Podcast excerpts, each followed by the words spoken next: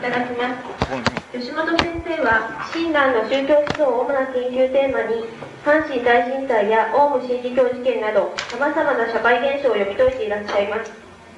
それでは、先生にご入場いただきます。皆様拍手でお迎えください。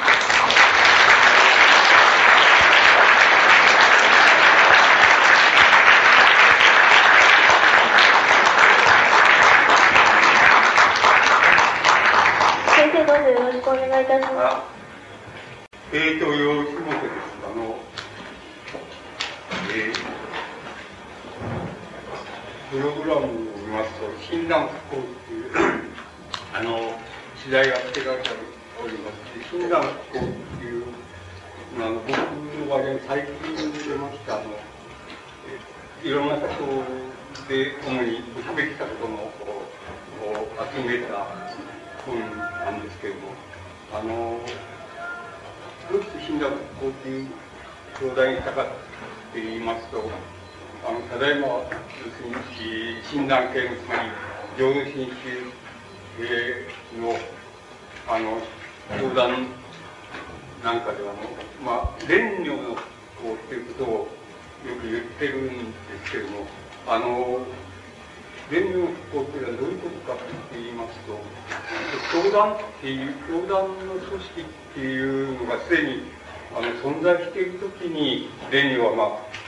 その、出す言いますか、その、うん、浄土真宗の、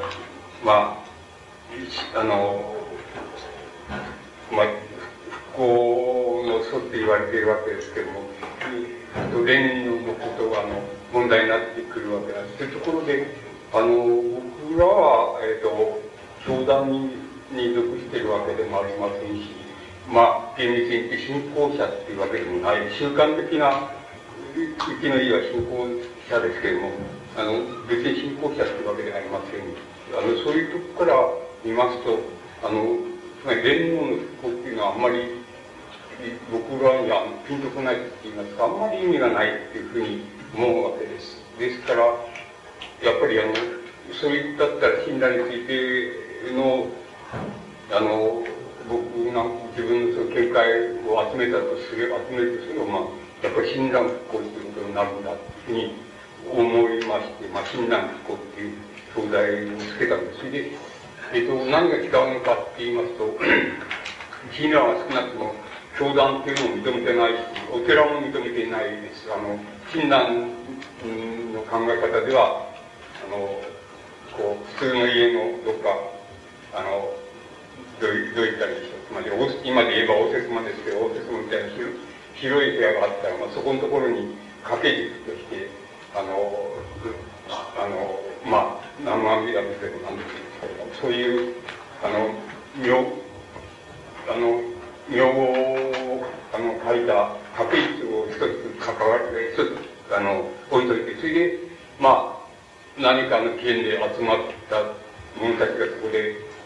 えっ、ー、と、話し合ったり、その信仰について話し合ったり、まあ、信仰じゃないことについて話し合ったりっていうことをすればいいんだっていう考え方ですから、もともと寺院なんていうのを考えていなかったわけで。ですから、あの、親鸞の考え方はまず大事にそこが違うっていうことがあのあります。それからもう一つはやっぱり、うん、あの、なんて言いますか、うん、その、自分自身は、あの、こう、そう、そうでもなければ、俗人でもない、つまり、非相非則だっていうのが診断の、あの、自分でかん、自分の考え方であったわけです。で、あの、親鸞が浄土真宗っていうことを標榜して関東で布教的なことを、活動を始めた時には、自分は非相非族だ。つまり、坊主でもない、それから、俗人でもない存在だというふうに自分を規定しています。ですから、あの、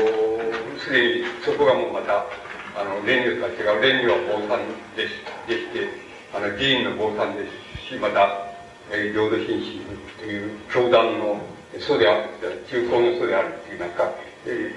ー、主張であるっていうことで、そこはもうまた、あの、違います。で、基礎不足っていうことはとても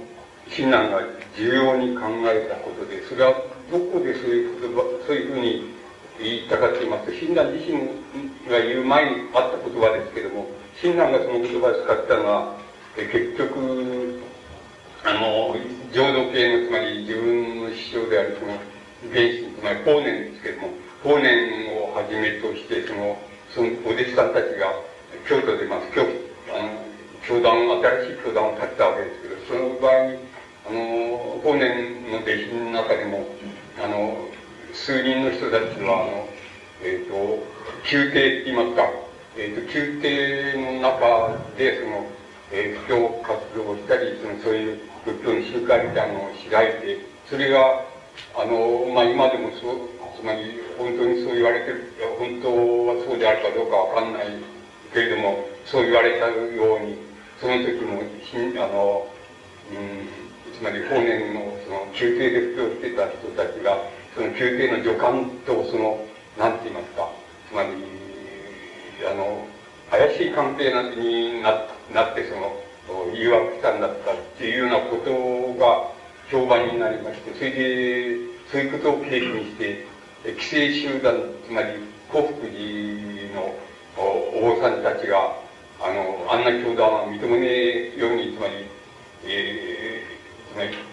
認めないで、その、解散せしめろそれで、死亡者は、あの、まあ、とにかく、刑罰に処すべきだっていうのは、幸福寺登場っていうんですけど、幸福寺登場っていうのは、宮廷に提出しまして、それで、その、あいつらをやめさせろっていう、あの、趣旨のことをその、訴えたわけです。それが、あの、あの受け入れ、宮廷が受け入れまして、それで、あの、まあ、法然が土佐の方に流される。親鸞は、まあ、えっ、ー、と、あの、越部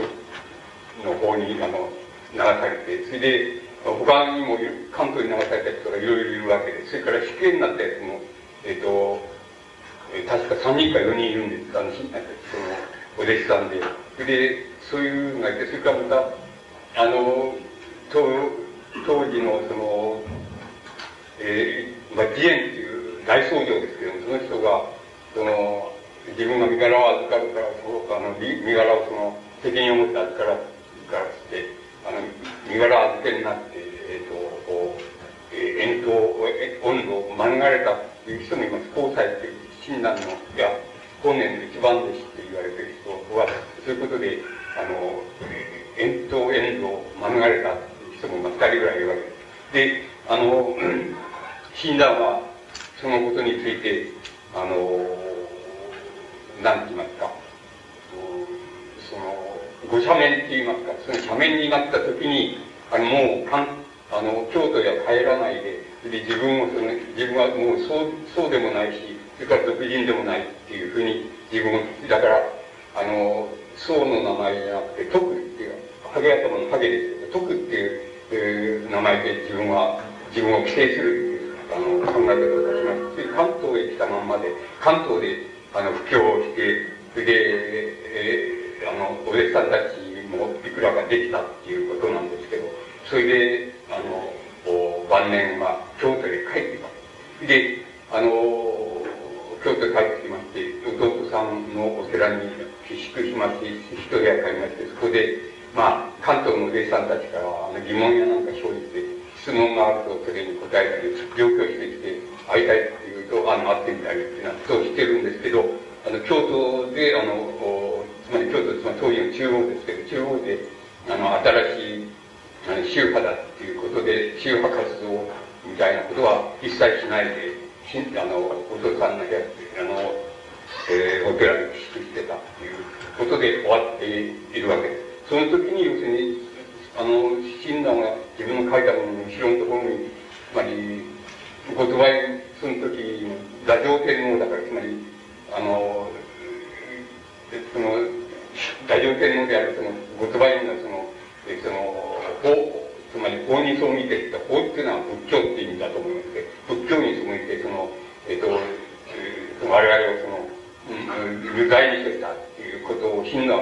あの、割合に引、きりに書いて、生涯それを忘れないで、そういうことを書いています。あの、それ、そういうことで自分は、いわゆる創造霊、劣霊性が決めた僧侶令の拉致外に、あの、追い出されたわけです。また僧侶として書いていくことをしなかったっていう意味で、あの、悲壮する。つまり、そうでもなく、毒でもないっていうのが自分の、いや自分の心情だっていうふうに自分を規定しまして、それから、やっぱりあの、いわゆる出家って言いますか、僧侶、出家、出家主義って言いますか、出家主義っていうのを否定しまして、それからもちろん、先ほど言いましたように、寺院っていうのを設けるっていうのを否定します。それから、お寺を、お寺のあの、あの、なんて言いますか、仏像をを備えるということも否定します。それから、えっ、と、経文を読むということも否定します。そして、ちょうど、えー、阿弥陀経のその48願のうちの18願っていう、つまり、一生懸命、あの、信信仰を凝らして、それで、生身だっていう言葉を唱えれば、要するに必ず、あの、往生できるって言います。浄土行けるっていう、そういう教義をその、あの、ルーして、つまり、あの、宣伝しまして、それで自分自身も、あの、お経を読みたくなったりなんかすると、自分で戒めて、あ、こんなことしちゃいけないんだっていうふうに、あの、自分で戒めまして、それをやめたりっていうことを、あの、奥さんが、奥さんの手紙にそういうこと書いてありますから、それは本当だと思います。つまり、あの、自分も得てしてお経を読みたくなっちゃったりとか、いうふうになると、あの、自分これはいけない。つまり、人々に対してそのお経なんか読まなくていい。お寺も建てなくていい。仏像も備えなくていいっていうふうに言っているのに、自分だけがそういうふうにしちゃったら、しちゃうのはいけないっていうふうに反省しまして、その、お経を読むあれをやめてしまうっていうようなことを親鸞はやってあのいますつまり当時のいわゆるそれからもちろん再対をするっていうこともやっていますそれからはいえっ、ー、と鳥獣鳥獣の肉を食べるとか魚を食べるつまり生臭ですけどもそれをあの食べるっていうことも再対するっていうことも全部あの肯定してます全部大っぴらにやっていますでそれはまあ当時の僧侶の概念からは全く、あの、通らない話なんですけど、親鸞はもう、初めからもう、それをもう、つまり、えー、自分でもやっちゃいます。それから人にも、その戒律を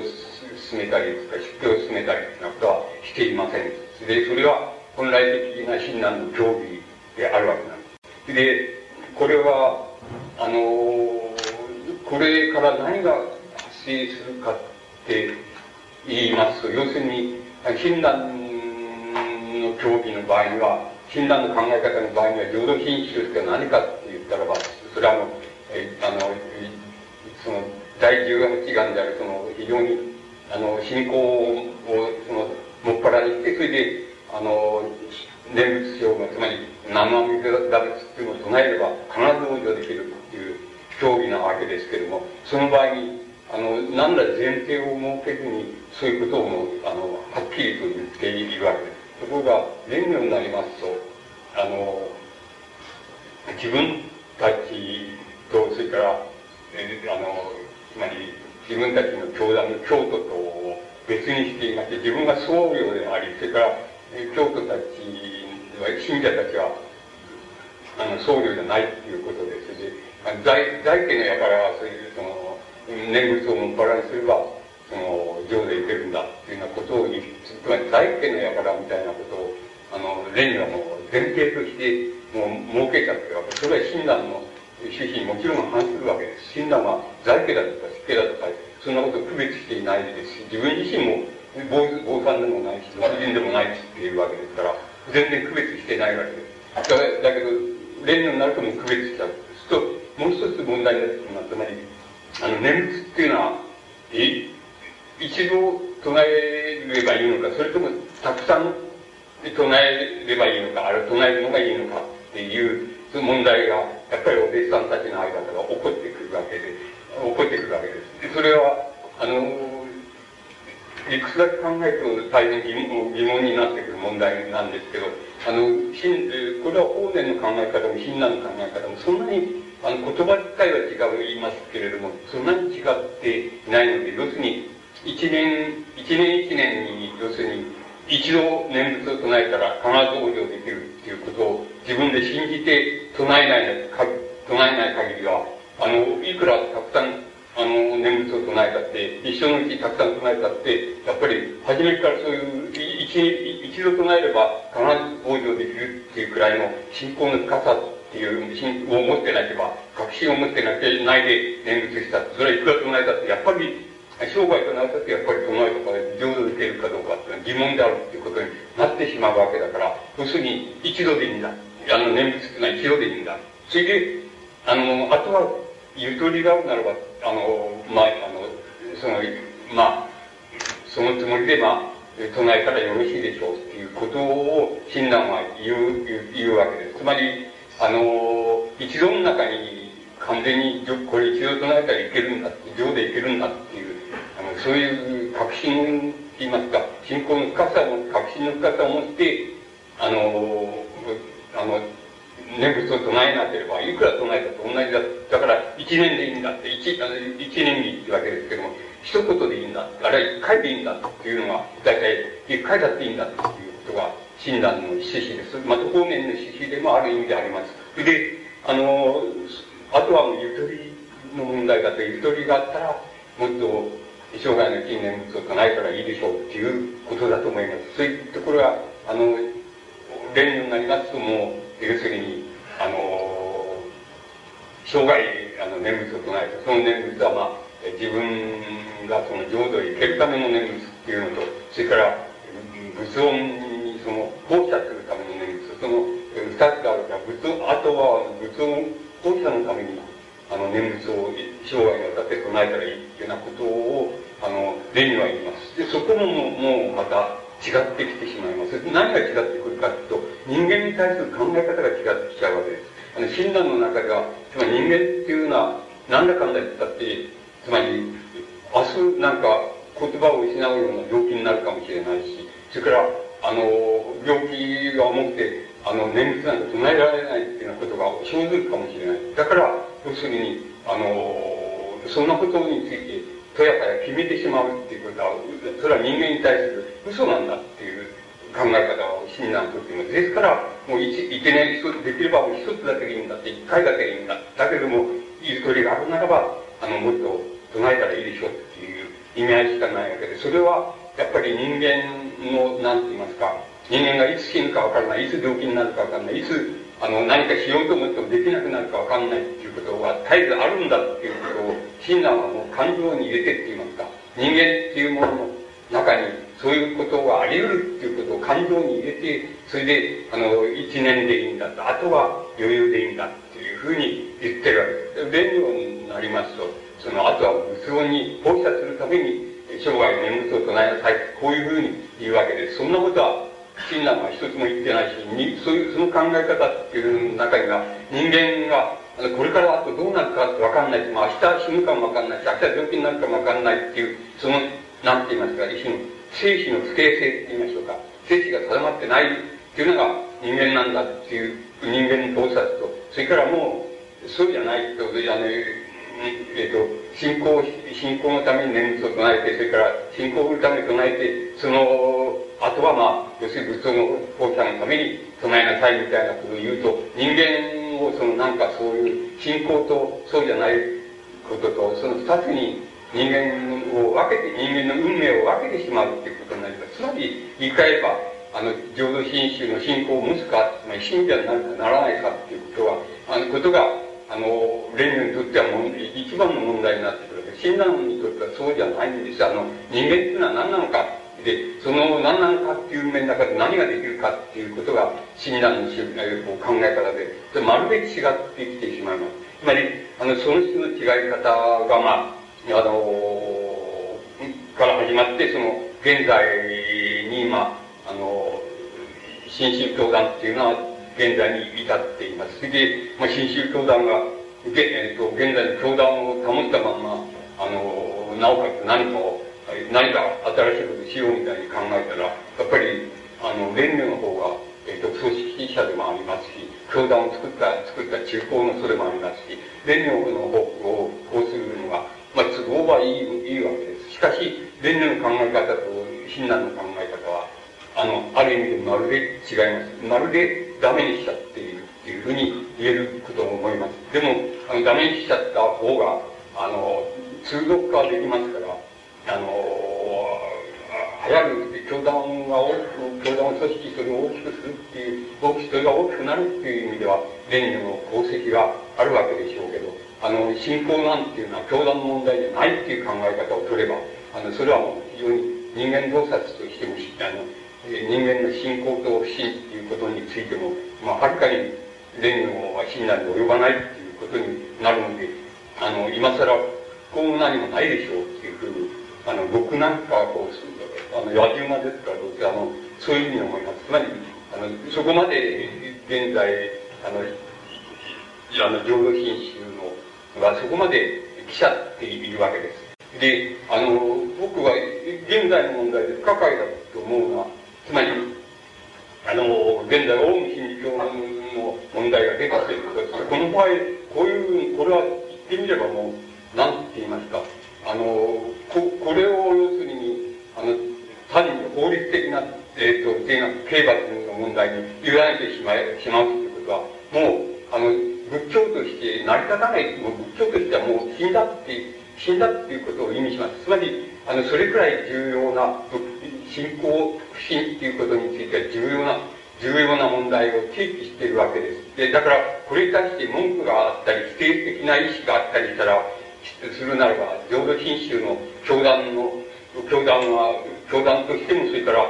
個々の思想力としても、あの、これを徹底的に否定するとか、批判するとかっていうことをやったらいいんですけども、そんな奴は一人もいないわけですから、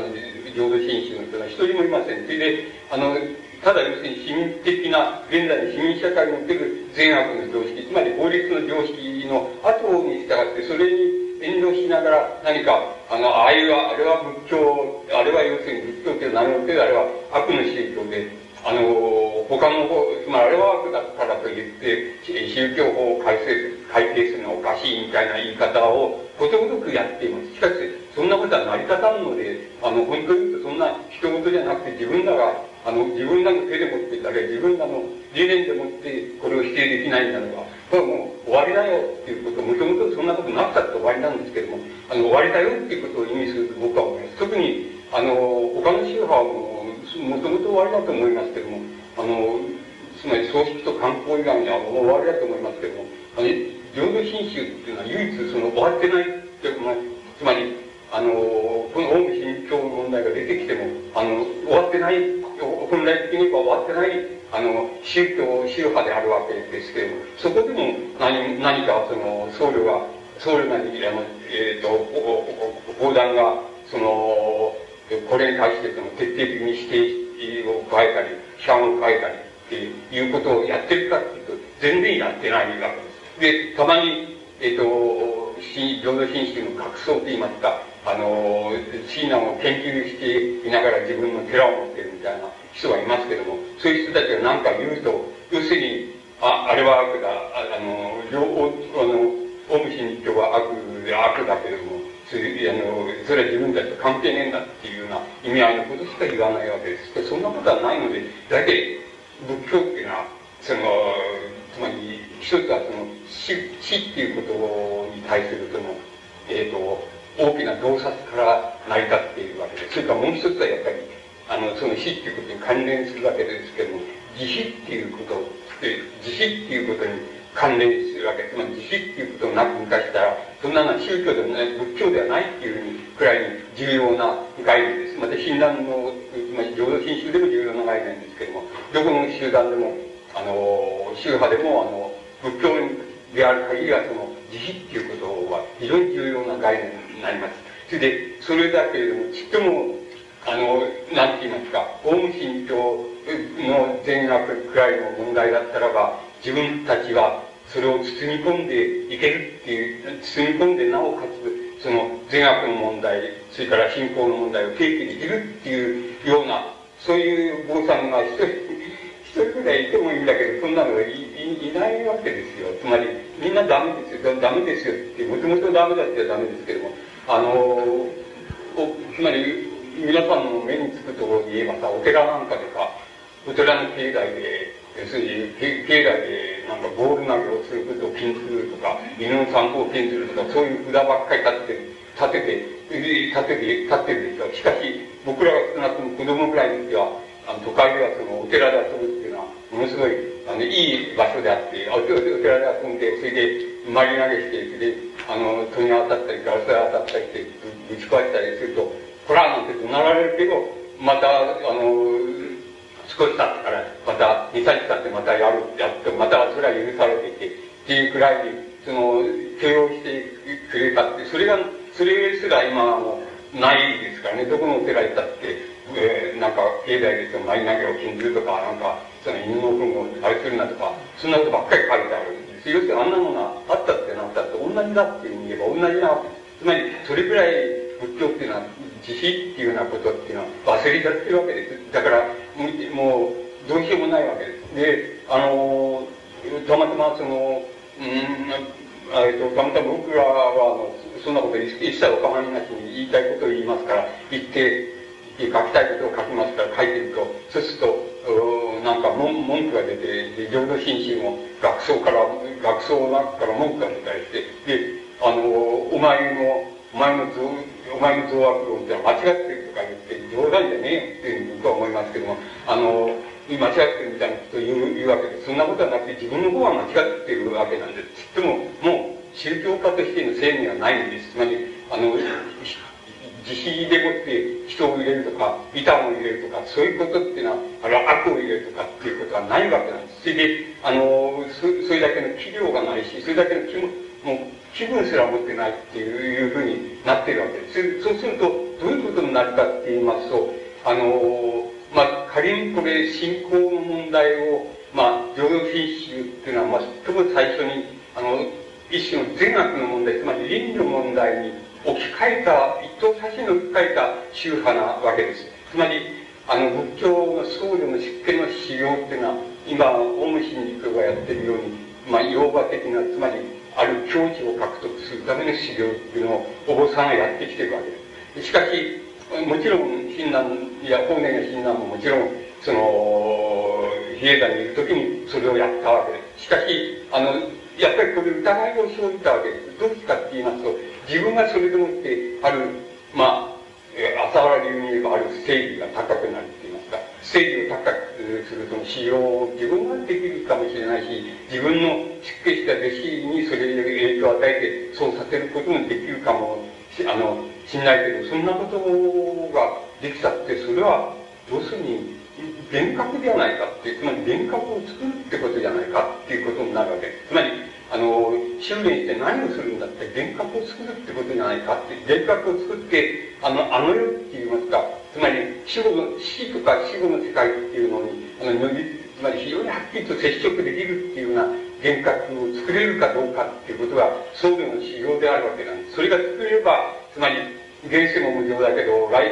現世も無常だとすれば来世も無常だ。あるいは、あの、現世が、あの、はっきりした実体的な世界だとすれば、来世だってやっぱはっきり実体的な世界なんだ。なぜなら自分が、自分が体験して、その、それに、如実にその、再現することができてるから、だから、それは間違いなく来世もまた実体的に存在するんだっていう考え方になります。つまり、その考え方を取る、取る、取ると、なんか、修行自体が何て言いますか、要するに一種の幻覚を作る修行っていうことに極端に言うとなっている、しまっているわけです。それで、それに対して、本年とか親鸞っていうのは、自分が若い時に修行して、それで疑いを生じて、比叡山を降りてしまうわけです。降りてしまって、それで、あのー、眼目になるのは、やっぱり18眼だけだ。つまり、あのー、死神に信仰して、それで、あのー、名号を唱えれば必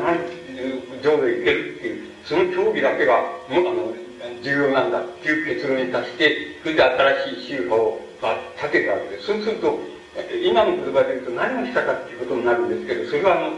要するに信仰の問題、あるいは信仰を高めることによって、幻想、幻覚を作るっていう、そういう市場の問題を、やっぱり善悪の問題にあの変えたっていうことを、善悪の問題、つまり倫理の問題に変えたっていうことを、まあ、意味していると思います。そうすると、あの、そこで、あの、親鸞なんかが到達して、本年もほぼ同じなんですけど、親鸞が徹底的に到達したところは、あの、善人が往生という、ましてや悪人が往生できるさ、つまり、善人が浄土へ行けるとするならば、悪人がなおさら行けるさっていう、つまり親鸞の歎異抄の中の言葉にありますけれども、そういうところに親鸞は到達するわけです。で、その理由としてどうしてかって言いますと、悪人っていうのは、要するに自分でもって浄土へ行こうとか、いいところへ行こうみたいなことを考えないし、またいいことしようなんていうのを考えないから悪人なんで、そ、それはやっぱり、あの、それが救済されるのは絶対に他力である以外にない。つまり、あの、浄土の、うん、まあ、祝詞と言いましょう。である、その、阿弥陀仏の、なんて言いますか、本願力って言いますか、本願力の18、特に18願力っていうのに頼る以外に、あの、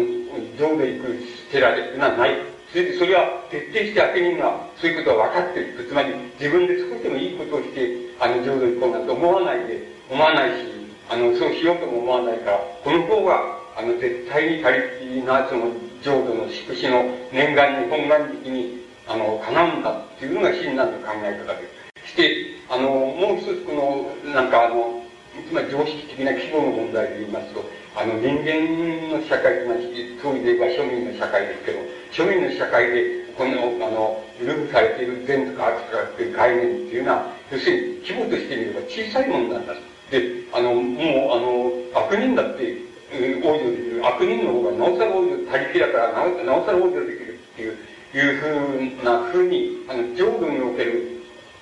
つまり浄土におけるその善悪の考え方っていうのは、こう人間の庶民、庶民的な社会における善悪の考え方よりも、はるかに大きいから、だから、あの、だからその救済される悪人ですもちろん救済されるんだっていうのが、親鸞が到達した、あの、知見であるわけです。で、あの、この、これをあの、えー、この今、とてもよくわかりますけれども、あの、今、今の浄土真宗の僧侶、特にあの、学問した僧侶って、学問して、大学の先生なんかやって、兼任してやってるような僧侶っていうのは、もう全然その親鸞が到達した善悪の規模っていうのを全然放棄しちゃって、あの、も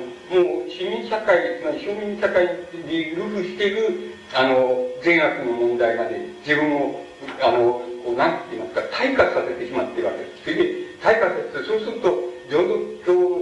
こう、ケースで言えば、あの、現、往生用紙を書い、あの、書きました原神ですけども、原神の持ってる善悪感っていうようなもの、ものつまり、庶民の社会における善悪倫理っていうものと妥協しながら、そこでいいと思われることもや、あの、やりながら、その、行いをやりながら、その念仏を唱えれば、まあ、浄土で、応用できるみたいな。つまり、原神っていう、あの、なんて言いますか、浄土教の、まあ、日本における、えー、階層ですけども、その原神のところまで善悪の問題を退化させてしまっているわけです。それで、これ、あの、僕が思うには、あの、浄土真宗だけじゃなくて、あの、仏教、あの、宗教的な、つまり宗教者の現在、その、あの、その、オウム真理教の問題が出てきた以降、その、あら、しているその善悪感っていうのは何かって言ったら全部そうです。一番よくてその原神の持ってる善悪感のところに、あの、全部退化して、そこに戻し、戻したって、もっとひどいのは市民社会そのもので、あの、そのものにもう、なんか服従しちゃってるって言いますか、あの、追従しちゃってて、あの、坊さんである価値もないし、学学問やってし、特に親鸞を研究していくなんて価値なんか、全然ないところまで自分の善悪感を、あの、こう、退化させてしまってるわけどうしてそんなことが起こるかっていうと、市民社会における、いわゆる世論なるもの、世論っていうふうに言われているものに、あの、あら、あの、あらがいたくないわけです。あらがうと、要するにクビになったり、あの、その、職を、と、あの、止められたり、例えば、島田さんっていう人は、なんか、新聞に行くと、なんか、日本女子大なんか連れてって、それで、大虫に、こう、肯定的にいますか、割合に好意的に、えー、その、評価したとかいうことで、半、半年休、休、休職になって、その挙句自分で、あの、辞めたって言って、辞表を出したっていうふうに、数日前の、あの、新聞に出ていましたけど、つまりこういうことになっちゃうわけですよ。つまり、だから、あの、やっぱり、これをその考慮しないと、やっぱり首つまらないっていう、あの、ことはありますし、信者が減っちゃうとか、そういういろいろなことがあるから、あるでしょうから、その現実的ないろんなことがあるから、あんまり、えー、ちゃんと言えないっていうこともあるんでしょうけど、しかし、あの、そこの問題が、あの、今度の、例えば現在におけるその、オウム真理教、つまり悪ですけど、悪のあるいは増悪なんですけど、増悪っていうことをどう評価するか、あの、どういうふうに考えるかっていうこの、あの、ポイントになるわけです。しかし僕が見ている限り、あの、読んでいる限りで言えば、浄土真宗の格想も、それから他の宗派の宗教家も、あの、誰一人として、あのこれを、これはこの程度の悪ならば、あの自分が、自分らの宗派をちゃんと包括して、つまり、ちゃんと、こう、口に入れて、それでそれよりももっと大きい、その善悪の基本の問題っていうのを、あるいは慈悲の問題っていうのを宗教家として打ち出すことができるっていうことを言った人は、一人も言った宗教家一人もいないんです。みんな、あの、もう市民社会の、で、セロになるものに、ものの言う通りに言ってるだけなんで、言う通りでそれに違反しないように何か言ってるだけなんで、そんなことを、ちょっと、ちょっとそれはもう宗教の終わりじゃないか。つまり仏教の終わりじゃないかっていう、僕はそう考えます。つまり、あの、誰かとかどっかの宗派がそれをそうじゃないっていうことを言ってくれれば、あの、まだ、あの、なんて言いますか、頼もしいところがあるわけですけども、そんなこと言ってる坊主なんていうのは一人もいないんで、あの、テレビ出てきて言うことはそうだって、それから、あの、宗教法改正問題について言うことは、つまり、オウム真理教がいくらあるかって俺たちとは関係ないんだから、あの、宗教法を改改定するっていうようなことは反対だっていう言い方しか、あ、僕は聞いていません。あの、オウム真理教といえども、あれは宗教だ、それで、あの悪といえども、我々の善悪感からすれば、やっぱり包括できると、自分自分らがやるってことじゃなくて、それを包括するだけの自分たちには規模があるって、あの、えー、あの、悩んでる人は私に解きなさいっていうふうに言う、言う宗教家なんてのは一つも、一人もいないっていうのが、まあ、日本の現代の社会の現状であるわけで。で、僕らはそうじゃなくて、僕らそうじゃなくて、だから僕はその、あれは、あの、大虫にこう、朝らしの、あれや、やってる考え方っていうのは、あの、親鸞で言えば、つまり浄土真宗で言えば、あの、増悪論に該当するんじゃないかって言ったら、親鸞の増悪論はそういうんじゃないっていうふうに、あの、文句つけるやつがいるんだけど、ちゃんとしてつけてくれたら喜んだりしますけども、そうじゃなくて、原神のところが善悪の問題は退化されて、もうそういう、あの、そういうこと言うけど、お前が本当本当に、あの、善悪にって言いたいことは市民社会、あるいは世論と言われてるように、要するに、要するに、いを立てたくないっていうだけじゃねえかっていうふうに言えば、もうそれで終わりだっていうふうに僕は思います。10%、人からげに終わりだと思います。つまり、そこの問題が一番肝心の問題なんです。つまり、あの、現状における、まあ、宗教っていう、あの、宗教それから、理念って言いますか、思想っていうのも、みんな同じなんです。つまり、あの、俗な言葉で言えば、宗教思想も、それから左翼思想も同じなんですけど、あの、これは、どういうことが同じかって言いますと、現在におけるその宗教思想も、それから、あの、それから理念の思想ですね、あの、えー、制度についての思想っていうのも、どういうふうになっているかっていうと、あの、なんて言いますか、あの、宗教思想の中のその名門な部分、つまり、インチキな部分ですよ。名門な部分っていうのは必ず、あの、イデオロギーとして、つまり理念として出てくるんですよ。だから、あの、死人の国が立って、それで、ハルマゲドンを切り抜けて、それで自分らが生き残るんだみたいな、そういう、つまり、要するに、僕に言わせば、最後がよくやってるバカ話ですけどね、あの、そういうバカ話でもになっちゃうんですよ。つまり、オウム真理教のダメな部分っていうのは、そういうバカ話になっちゃうんですよ。つまり、宗教の名門なところ、宗教が現在名門なところは必ずそういうバカ話になっちゃいます。それから、左翼思想がバカ話になっちゃうのは何かっていうと、それあの自分が、つまりあれは科学的社会主義なんて言って言うやつ、大っぺらに言うやつもいますけど、つまり少しも科学的じゃないんですよ。つまり、あの、そいそいつの、その、なんて言いますか、しあの、左翼思想を何が守ってるのかと、そいつの宗教性が守ってるんですよ。つまり、ただやたらに、俺は信じてるっていうだけで、信仰してるっていうだけで、理性でもってそれを判断して、これはこれはこれは良くない、これはいいっていうような判断をしているなんていうのは、世界中のそういう左翼思想の段階が一つもないわけです、現在。必ず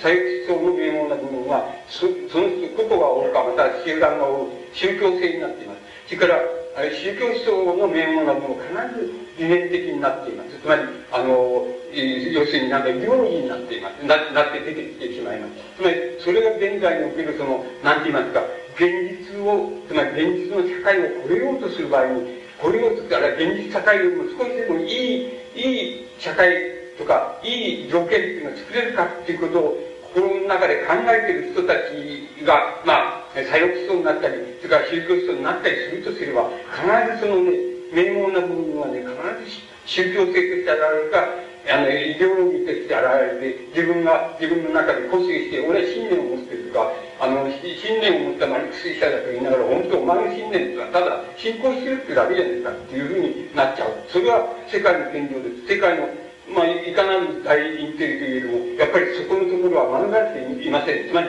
完全にそれを免れてるっていう、そういうゲームなければ、そういう宗教がありません。つまり、それは世界におけるその、現在の思想の段階であるっていうことはもう確実だと思います。つまり、本来的にそれ、そういう名門さが、あの、理念、イデオロギー、それからまあ宗教から、その名門さがなくなったとしたらば、なくなったとしたならば、あの、いわゆる周波性、あるいは党派性っていうものは消えていくわけですけれども、それは残念ですけれども、今の段階では、あの、その名門さっていうのは、どちらの形を取ろうと、宗教の形を取ろうと、理念の形を取ろうと、必ずその名門さを抱え込んでしまうっていうのが、世界の現在の、あの、なんて言いますか、現状だと思います。それは、例えば、それは、あの、えー、なんて言いますか、パラレルに言いますと、例えば、えっ、と、要するに国家が、あの、今、ユーモなんかそうですけど、国家で内戦をやってる人、それは、あの、宗教性、あるいは理念性の違い、あるいは、もしかして種族性なんですけど、種族性の違いでもって、あの、俺たちが主だ、俺たちが主だっていうことで内戦をやってる人、殺し合いやってる人、それからまた、現在そんなこと言わなくたって、現在一番大きなものを言うためにはどうすればいいかっていうと、アメリカとソ連が、ソ連やロシアがその典型的なように核兵器をたくさん持って、たくさん備えている方が国際関係において力があるっていう、そういうあの段階が免れていないわけです。で、だけど、これはもう、あの、個々の宗教と同じ、宗教とか理念と同じであって、つまりまだそういう名目っていうのも免れていないわけで、国家的規模でも、国際的規模でも免れていないんです。だから、あの、これ現在の状況ではやっぱり、あの、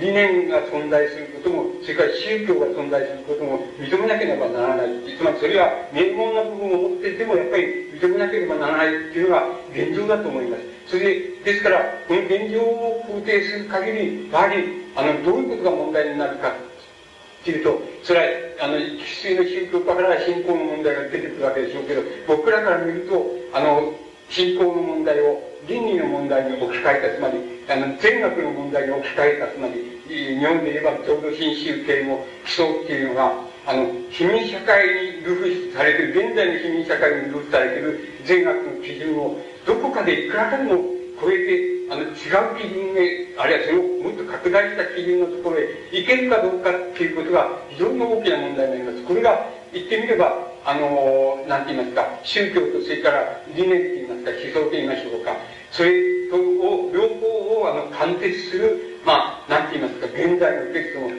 想的な課題だっていうことが、言うことができます。で、この課題に切らして言えば、もう、あの、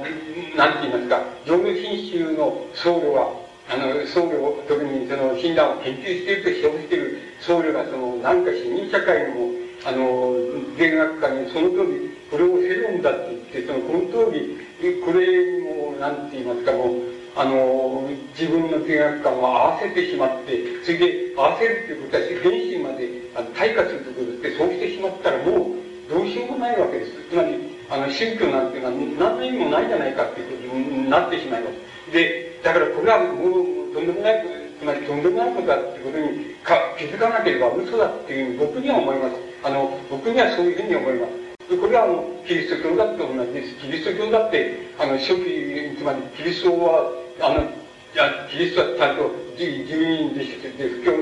布教してあげて、それで、あのー、まあ、時にその、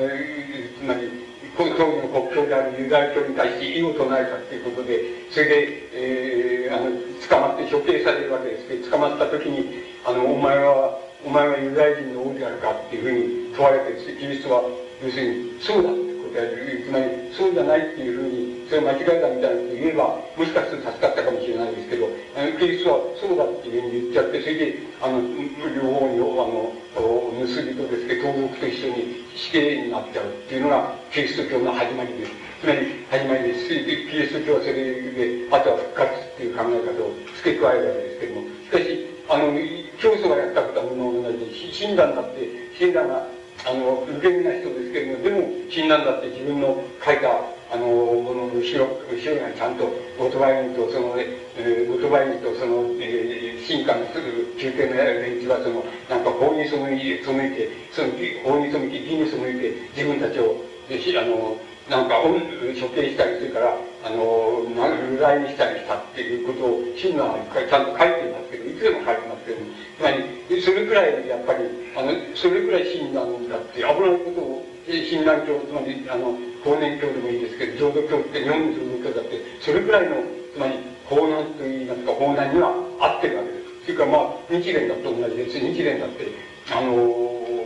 つまり、日蓮はもう大体、俺、自分の尊重してるのは最長だけだって最長最長としてから中国現代史のそれであるその地理っていう人がいますけど地理と最長だけが俺が尊尊重しているのはそれだけだって。なぜならばあの二人が法華経を保持してるからっていうふうに日蓮はそう言ってます。で他のやつは全部ダメだっていう全部ダメだっつって空海をはじめとしてもうことに本年本年のその弟子たちはもうクソみそに信仰がクソみそに言っていうかあいつら天魔だとか悪魔だとかって言って言っています。で、で、診断、あの、日蓮っていうのは何、じゃあ何、何した法華経を講じたっていうことはもちろんあるわけですけども、つまり、俺はその、つまり、えー、天台宗もそうであるその中国の地理とか、それから日本の最長とかにはるかに、あの、何、何から何まではるかに及ばないけど、ただ一つ、あの、自分が実現していることがあると、それは法華経にあるその、なんて言いますか、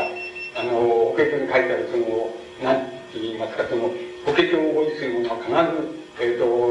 あの、人に貶められたり、責められたり、あの、あの、えー、非難を受けたりっていうことを必ずするっていうふうに書かれているけど、俺はまさに、あの、そういう鎌倉幕府からそういうふうに言われて、あの、首を切られそうになったりしてるっていう。で、つまり、その、法華経のやってる予言っていうのを実現してるっていう意味では、あの、自分が日蓮は、まあ、自分はその、地理とか、最長に、こう、並ぶ、その人間だった、並ぶ、の宗教家だと思ってるっていうふうに、あの、日蓮はそういうふうに言っています。つまり、あの、ことごとくそれらの人たちは、あの、なんて言いますか、その規制の、あの、宗教がダメだっていうふうになったときに、それを超えようとする意欲でもって新宗教っていうのを、鎌倉時代に出しているわけです。だから、あの、道元なんかは、もう、また自分の考え方があって、自分、自分が座禅して座って、座っている姿っていうのが、これが古物の、仏の姿なんだ。それ以外に何もやることはない。つまり、あの、なんて言いますか、極端に言えば、飯を食うこともいらないし、眠ることもいらないと、とにかくひたすら、ひたすら伝わるっていうこと。で、その姿自体が古物の姿だから、まあ、お釈迦様の姿と同じ姿だから、これ、この姿を具現しているいる以外に何もやることがないんだっていうのが、まあ、道元の創造主の、まあ、あの、考え方です。つまり、人それぞれ考え方は違うことです。あの、やはり、あの、道元なんかも、その人に、つまり、みんな、その人にやってますっていう、あの、つまり、あの、なんとか大使だとかっていうふうに言われている人の坊さん、坊主たちは全部ダメだっていう言ってます。どうしてダメかっていうと、あいつらは要するに、あの、宮廷、宮廷のその、なんか、人、宮廷の関わるやつ、貴族とかそういうのが、あの、病気になると、それを、それに対する、あの、病気、兵の祈祷みたいになって、それで、あの、そこら辺、そういうことばっかりしてるっていう。で、あんなのは宗教家じゃねえっていうふうに道元なんか言ってます。で、俺はああいうのはダメだって言って、あの、本当に宗教家っていうのはそういうんじゃねえんだって言って、それで、まあ、俺は本場行ってやってくるって中国に行っちゃうわけです。で、つまり、ことごとく新宗教の、あの、教祖たちはことごとくそういう形で、その、あの、なんて言いますか、自分の考え方って、信仰、信仰のあり方に沿って、その、まあ、内省にしていくっていうわけで、これをもって、市民社会とか貴族社会とかの善悪界に同化したなんていうやつは一人もいないわけですけども、あの、残念ですけど、あの、親、親鸞教の、親鸞の、親鸞教の、まあ、現在の教団、の、学僧と言われる、言われてる人たちだって、いい人たちでももうそういう人はもう一人もいない、いなくて、みんな、その市民社会の、に、ルールされているその天学観と、あの自分たちの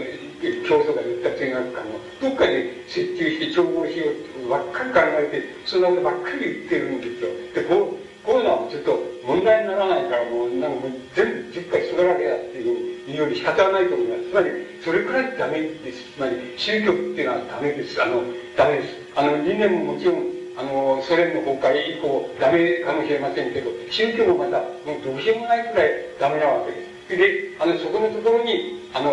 オウム真理教の事件が立ちふさがったっていうのが、現在の宗教的実情だっていうふうに思います。僕らが、あの、親鸞の増悪、親鸞の増悪論って、つまり、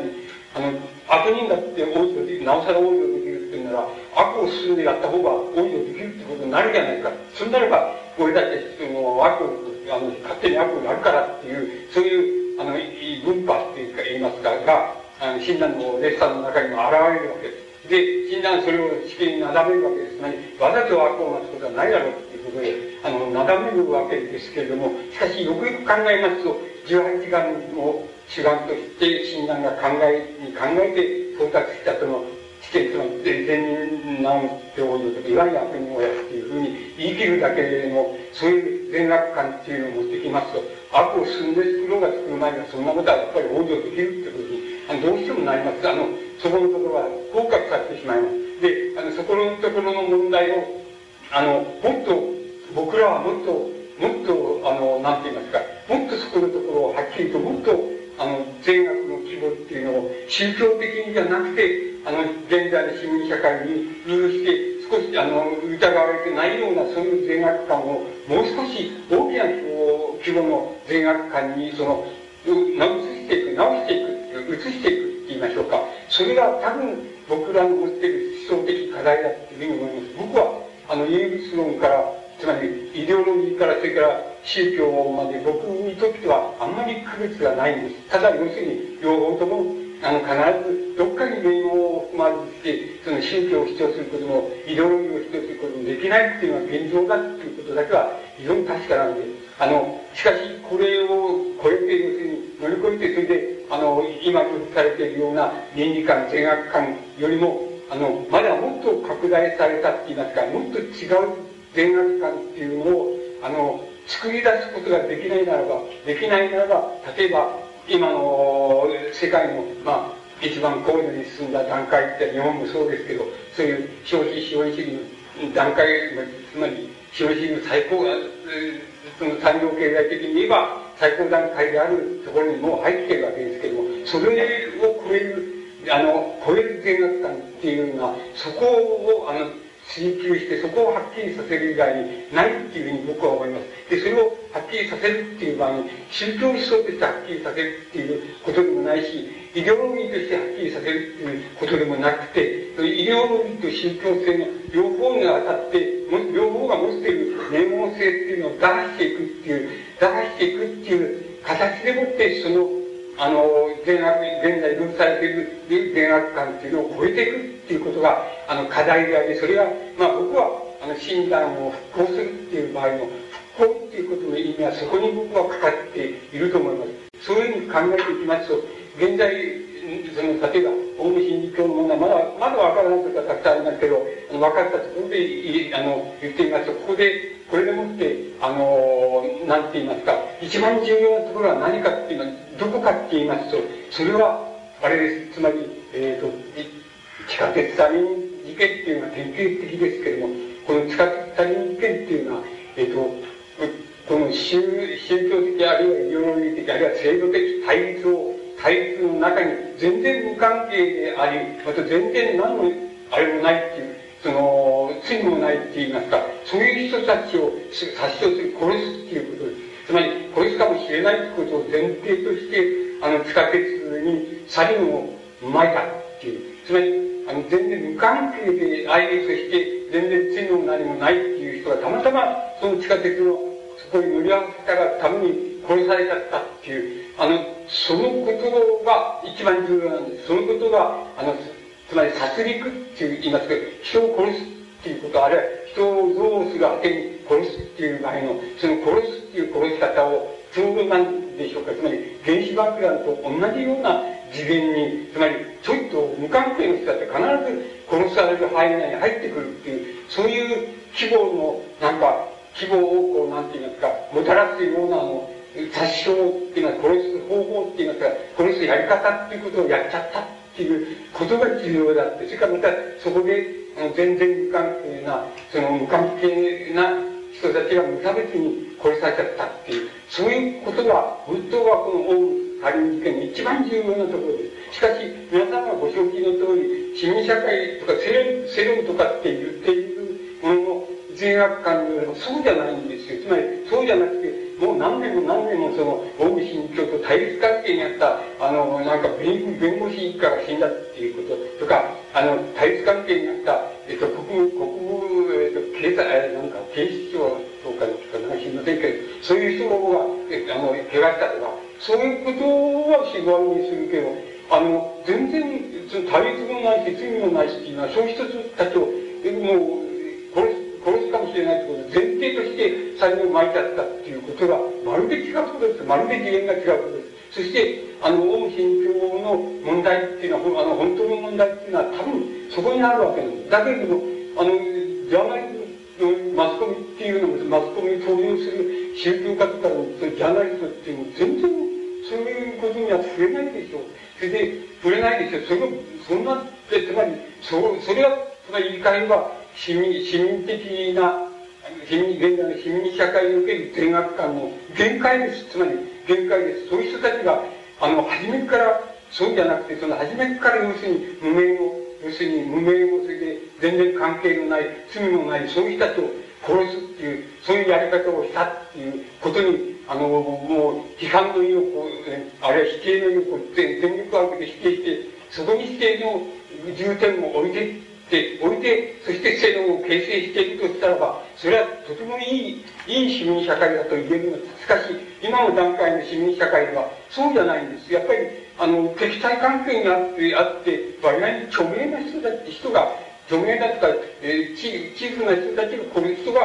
死んだとか、こうあの、部屋をしたとかっていうことに重点を置いて、それでそれを何とか言ってるわけです。しかし、僕らに言わせれば、それは、そんなことならば、今まででもありましたし、今までの左翼でもありましたし、それから、もっと言えば、あの、市民社会にはありふれているわけです。つまり、あの、非常に隣同士で対立関係が広くなって、それで、あの、隣の人を殺しちゃったとか、あの、親子でって、その、なんか、対立、家庭内暴力で広くなっちゃって、それで、あの、親を殺したとか、子が親を殺したとかっていうことは、日常茶飯のごとくあるわけですけど、それと少しも違わないんです。つまり、対立関係にある人たちを、あの、ちょっと、あの、領域を超えて、領域、あの、領域を超えてその殺しちゃうっていうことは、良くないことですけれども、しかし、それは僕の人間観といいますか、人間認識では誰でもあるわけです。もちろん僕にもあると思う。僕にもそういうやりかねないところがあると思います。それだけど誰でもそれはあると思います。つまり、それは免れないと思います。それはやっぱり人間っていうのはそんだけ愚かにできているわけです。ですから、ですからまあ、つまり、一国の政府を形成している連中が、あの連中が要するに原子爆弾をたくさん持ってる方が、要するに国際的な発電力が多くなるはずだみたいなのってたくさん作ったりするようなバカなことをするわけですよ。つまり、そういう愚かさっていうのは愚かではあるけど、やっぱり人間、現状における人間のその愚かさの入り中に何や入ってくる問題で、それは決して珍しいことでも何でもありません。つまり、あり得ることですし、またそれを免れる人なんか一人もいないと思います。僕はそういう免れるというふうに思っていませんから、あの、誰でも免れないというふうに思っていますから、まあ、自分だけ免れたようなことを言ってるや人っていうのは僕にはもう全く信用できないし、全く疑わしいっていう思っていますから、あのマスコミとかテレビが言ってるその全あのそういう全学館の新しい方って殺人鬼だって言ってる、その殺人鬼っていう言い方の中にも自分はそうそうじゃないようなつもりで言ってるわけでしょうけど、お前だって追い詰められてじゃあ、何でもいいですよ。奥さんと喧嘩でもいいんですけど、それで追い詰められたら、まあ、奥さん殺しちゃったか、殺されちゃうってことあるぞっていうことがあり得るわけなんですよ。つまり、そこら辺の問題は、もう、すでに我々の人間性の中に、その、どうすればこういう愚かさってのはあると、あるとすれば、これはどういうふうにしたら避けられるかっていうことは、個人の問題から制度の問題、家族の問題まで全部今提起されているわけです。それから国家の問題も提起されていますし、国際問題としても提起されているんです。で、それを、それを何とかして全部オール否定していくっていう、そういう、そういう愚かさをオール否定していくっていうのは、我々の課題であるわけではありますけど、我々が陥りやすい愚かさであるっていうことは、もちろん言うわけで、誰もそれを漫画やってる人がいるというふうに僕はちっとも思っていません。だから、そこはやっぱり親鸞、それはやっぱり親鸞が洞察している通りなんです。つまり、あの、そういうことはあり得るんだよ。つまり、あの、危険があれば、あの、危険がなければ人間っていうのは一人の人さえ殺せない。だけれども、ある危険があったら、千人百、殺したくなくても千人百人を殺すことだってあるんだよっていうことを親鸞は言っていますけど、それはやっぱり戦争でもあったら、戦争みたいにやって、それでそういうことあるんでしょう。現にやってるわけでしょう。つまり、そういうことは人間性の中に、ま、まず、まず大昔からそれはあるわけなんです。で、愚かさであるけど、まだ不定的なであるわけなんです。それは、えー、個人でも国家でも同じです。あるいは国際的にも同じで、そういう愚かさっていうのはあるわけなんです。それは、やっぱり克服して課題としてあるわけなんです。だけれども、だけれども、要するに、あの、人を殺すとか殺傷するっていう事件を、つまり、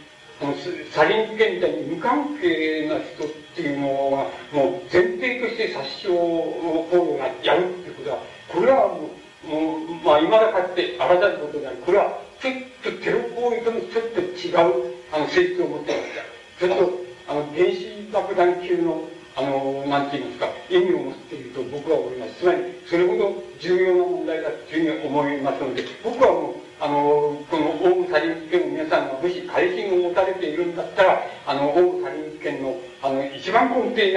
そこなんだっていうこと、つまり、無名の、あの、全然関係のない密集が、偶然そこに、えー、通りかかったっていうだけで、それを殺されると、こう、殺すっていうことを前提として、あの、サリンを、ま、が巻かれちゃったっていうこと、そういうことと、それからそれで死んじゃったっていうこと、死者がいるっていうこと、この次元な、あの、次元の、殺傷次元のその、なんて言いますか、あの、大きさって言いますか、あの、小規模に見えて非常に大きい殺傷事件なんです。けど、これこそが、あの、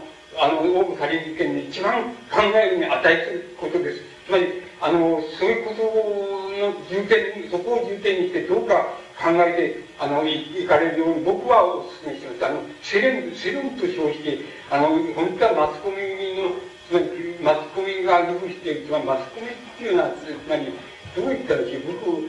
僕はもう面白いか面白くないかっていう基準でだったら僕はあのマスコミっていうのは悪くないと思うんですつまりテレビやなんかも悪くないと思うけどちょっと真面目なことっていうにいつも入っていったらもう全然お話にならないことを言ってるわけですそれでまあ、よくこう続けて言ってるなって、ま、毎日のようにやるわけですよ。どこチャンネル回しても、僕はテレビ好きだから、どこもやってて同じこと言ってるんですよ。で、こんなバカで、もう、半年、何ヶ月もやってるんだけど、ちっとも進歩してないんですよね。ちっとも進歩、毎日同じことやって。で、でこういう、こういうね、ちょっと少しまともな真面目なことをね、あの、やったら、これ全然ダメだねっていうのは、僕はもう、改めて、これはもう感じました。つまり、面白い面白くないな何かで、あの、やってもらいたいと思いますね。つまり、そういうんじゃなくて、もう、ちょっとでも真面目、真面目なことも、あるいは真面目なことの中でも、あの、人の命が変わっているようなことについて何か言ったときにはもうひどいもんだ。で、こんな、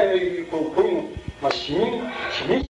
ないんだからしょうがないですよ。つまり、あ、これ何、何を根拠にこの人たちは聞かないんだっていうことをよくよく考えてほしいわけですけど、で、これ聞かないんですよ。だけど、こんなものなんて通らないですよ、これ。あの、ファシズムの時代で、時代でしか通らないですよ、こんな、こんな世論ってこう、なんて言いますか、統一の仕方っていう、統一の仕方みたいなので、絶対通らないと思います。で、これはやっぱり、もう、そういうことはもう僕は今度はその、オウムサリン権で、まあ僕なりにいろんなことを考えましたけど、考え、まあ今も考えておりますけども、あの、僕がこうなんか獲得したね、あれはね、つまり親鸞っていうのは、善人な王と王によっていわゆる悪人をやって言ってるのは、一種の逆説、これ、こういう逆説の方が通りやすいって言いますか、あの、持続しやすいっていうことがあって、こういう逆説のところまで、とうとう突き進んでいったなっていうふうに、そういうふうにあの、考えてきていましたけど、僕はこのオウムサリン事件を経験して、やっぱり、あの、再び善悪の問題について考える、考えを、考えさせられて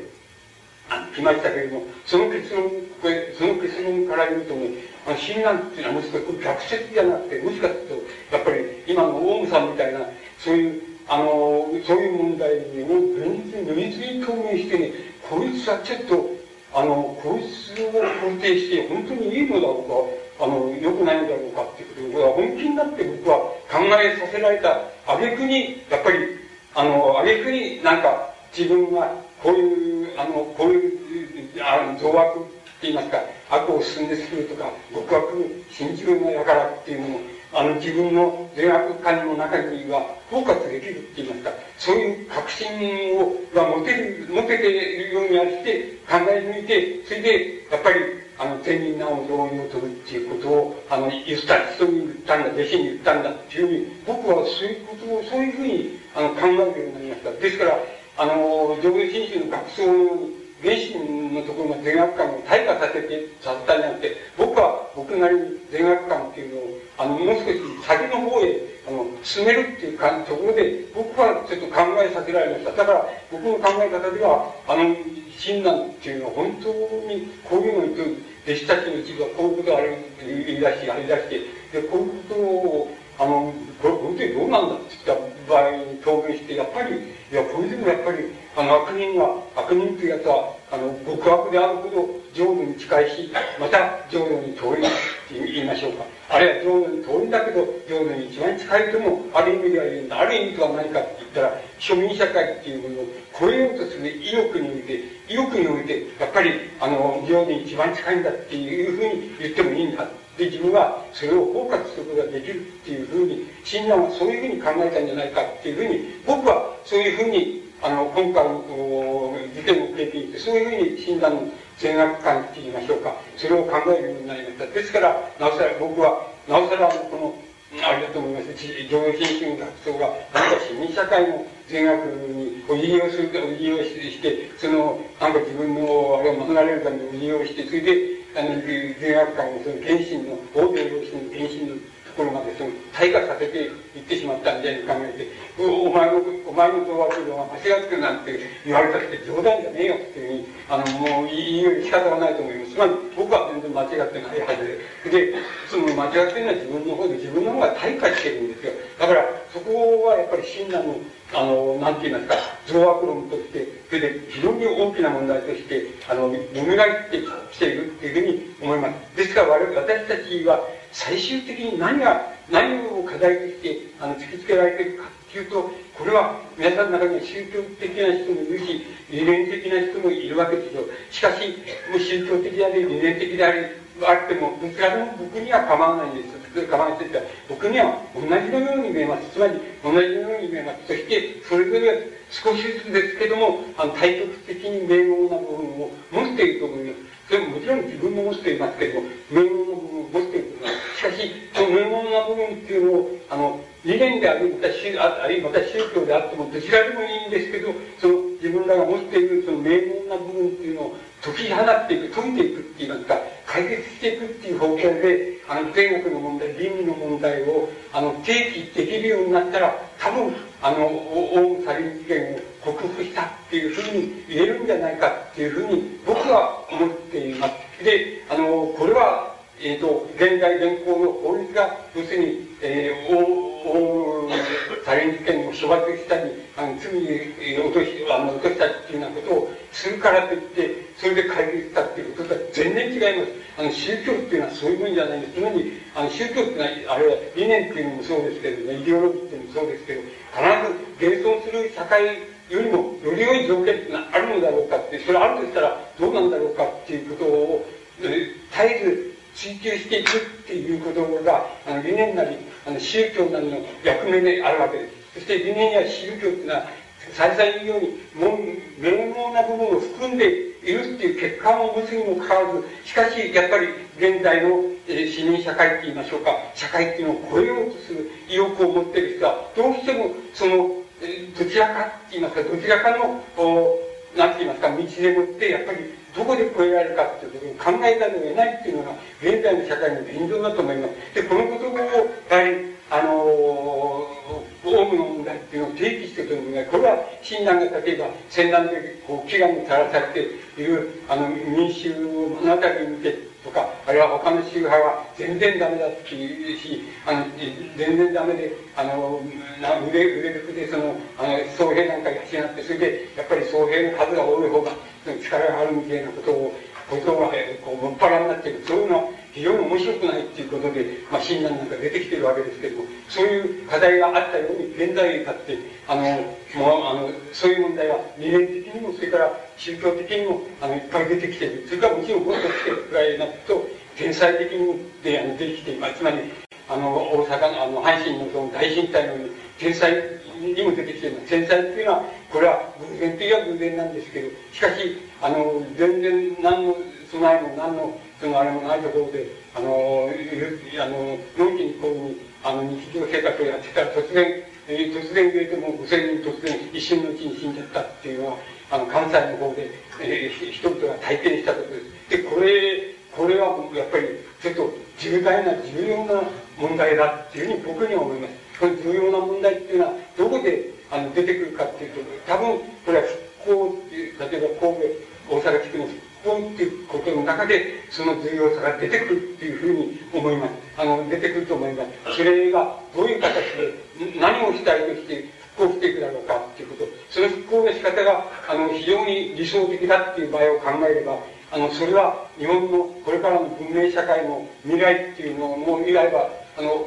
神戸地区の復興が、あの、モデルになる、なり得るわけです。これが良ければ、モデルになり得ます。しかしこれがつまんない解決の仕方だったら、あの、解決の仕方で復興したら、やっぱりモデルも何もならないと、つまり、あの、もう壊れ損で死に損だっていうことで、ちっとも何のいいとこないじゃないかっていうことになってしまうと思う。しかし、もし、これがある理想的な形で復興が遂げられたら、やっぱり、あ、これは、あの、これからの年っていうのはどういうふうにいくかっていうことも、いわばモデルないしは模範となり得る、そういう復興の仕方をするだろうと思います。それほど重要な問題ですから、あの、やっぱりそういう形で、あの、理想的な形に近い形で、あの、あの、阪神の大震災もこうしていったらいいなっていうふうに僕らは考えます。これはやっぱり、オウムサリン事件でも同じです。こんなものは、要するに、あの、えー、左翼と右翼は両方とも、あの、言っていますけど、こんなものは、岸外演たし、その、競争や、岸外演たし、殺人集団が、あの、殺人をしたっていうだけで、こんなの、気にする必要はないみたいで、こんな、警察にしたら責任だって、これで終わりなんだっていうふうに、あの、言う人は言いますけど、そう片付けたいわけでしょうけど、僕はそんな片付け方したら、これはまあ何も解決しないもの、宗教も解決しないですから、善悪の問題も解決しない。だからどういう社会がやってきたら、どういう社会が市民社会がやってきたらいいのかっていうことについても、何の解決もないっていうような形で、これから解決すべき課題っていうのが、どんどん先へ持ち越されていくだろうっていうふうに僕は考えます。それをしたくないなら、やっぱりこの、この定期っていう問題はもう、あの、様々な観点から、まあ、宗教の観点、イデオロギーの観点、それから、その、なんて言いますか、えっ、ー、と、これの善悪の観点、つまり倫理の観点、それらの全部にわたって、これを、あの、非常にいい理想に近い形で、やっぱり解決し、克服していくっていうやり方をするっていうことが重要なんだって、これを、これができれば、やはり日本のその、なんて言いますか、あの、こう、なんか、ものを考えるって言いますか、ものを考える考え方っていうのに対して、一つのこれからの模範っていうのをあの示すことができるんじゃないかっていうふうに考えます。で、僕は、あの、診断復興っていう中で、あの、つまりこういうちょっと東大にわたって難しい問題があの出てきている中で、なん、なんと言いましょうか。あの、まっすぐに、特にこれを避けることをしないで、この課題を避けたり、避けたりする、あの、片付けたりしようとしないで、真正面から立ち向かって、それで、これを突破していくっていうのが、現在の課題なんだっていうことを、あの、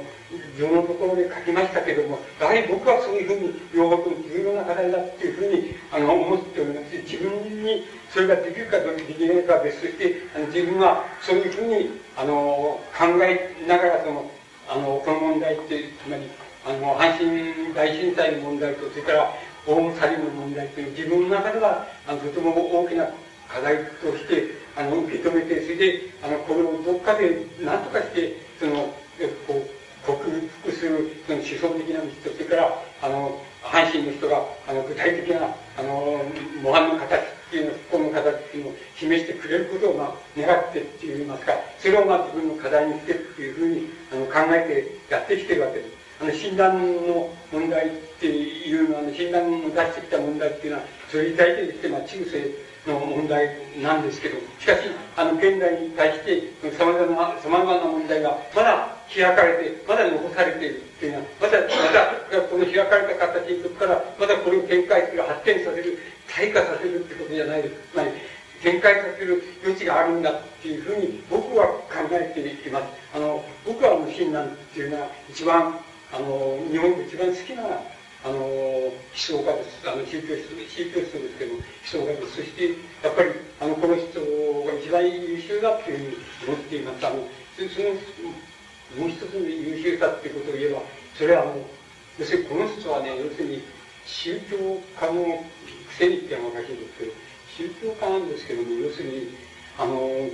やめ、やめちゃう、やめ方を知ってるんですよ。つまり、あの、関東で布教して、それで、ある年齢に達して、それで、あの、一人で京都で帰っていっちゃうんです。で、帰って京都は本場ですから、本場で布教するっていうことになるわけでしょうけれども、あの、普通ならなるわけでしょうけど、この人は、あの、教なんかしないんで、それで、まあ、あの、お父さんのお寺で隠居して、ただ、なんか、聞かれることがあるござるみたいなことするんだけど、この人はね、要するに、なんて言ったらいいんですか、これ、やめ方っていうのを知ってるんですよ。つまり、そういうやり方っていうのやめ方っていうのを知ってるんですよ。つまり、あの、組織っていうのはね、つまり組織、組織とか集団っていうのはね、あの、要するに、ここに入り方と、それから出方っていうか、やめ方っていうの、両方のね、その、出入り口っていうのがついてないとね、そうすると、そうじゃないとダメなんです。これ、もうそこに行きますとね、あの、オウム真理教っていうのはね、いっぺんにダメなんですよ。これ、一番その口がついてないんですよ、やめ方の。だからこれもうやめるときにはお前こう指を詰めるとか、お前殺すぞとか、そういうふうになっちゃうそれも、これは、ね、宗教でもね、あの、政治組織でも同じですよ。そういうふうになっちゃうんです。だから、そうじゃないんですよ。これはそういう意味から言って一番ダメなんですよ。だから、あの、ダメなんですね。やめ方と、やめ方と入り方っていう、ないんです。これがないと、あの、これがないと組織なんて成り立たないと思います。あの、僕はあの、これがないような組織ってダメだっていうふうに僕は思っています。あの、えっと、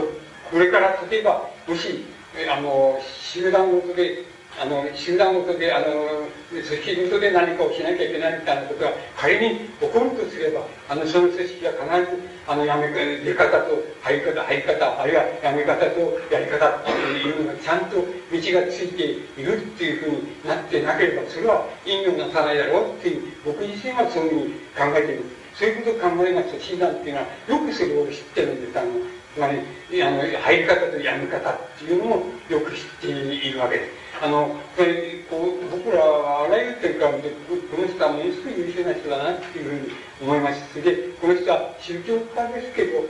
言ってみれば宗教の、あの、借りたいっていうことをやってるやってる人です。あの、これの、これもとっても重要なことなんです。それで、あの、まあ、わからない人も僕らは及ばないなっていうか、全然僕らと違うなっていうふうな、あの、弟子たちにも、あの、念仏だけだっていうふうに言って、自分もなんかお経でお経を何千回読まうなんていうふうに考えると、俺やめたっていうふうに途中でこれいかんってやめたりするんです。ですけども、どうやって、あの、教、教行信者みたいな、その体調で、まあ、あの、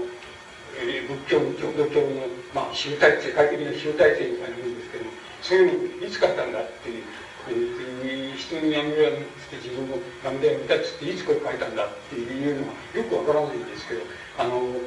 あのそういうことをやってる人で、あの不思議なところがいろいろ、まあ、まだたくさんありますけれども、あの、この人はやはり僕はあの非常にいろんな意味で優秀な人だっていうふうに思います。この人のことを考えると、あの、宗教のことと医療、つまり医療のことと両方のことがいっぺんに考えられる。それからまた、信仰っていうことと信じないっていうことと両方がいっぺんに考えられる。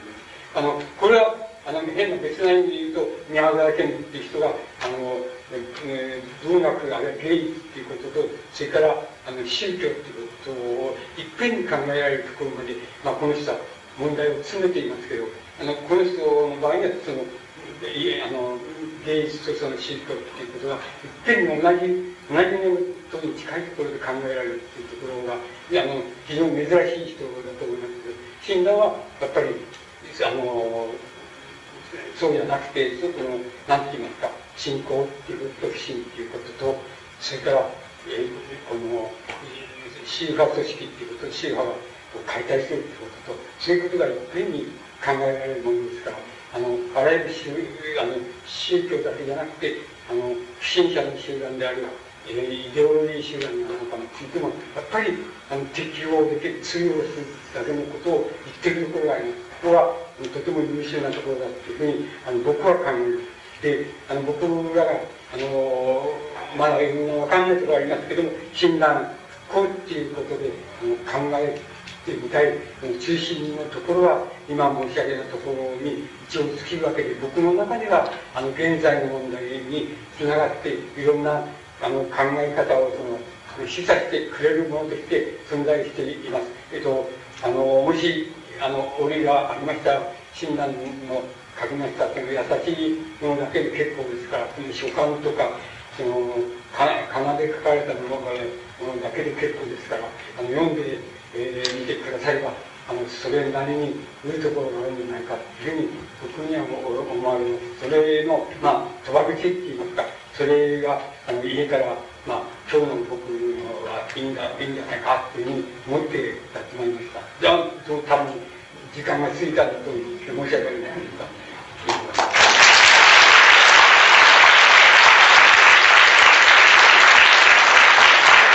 どうもありがとうございました。皆様拍手でお送りください。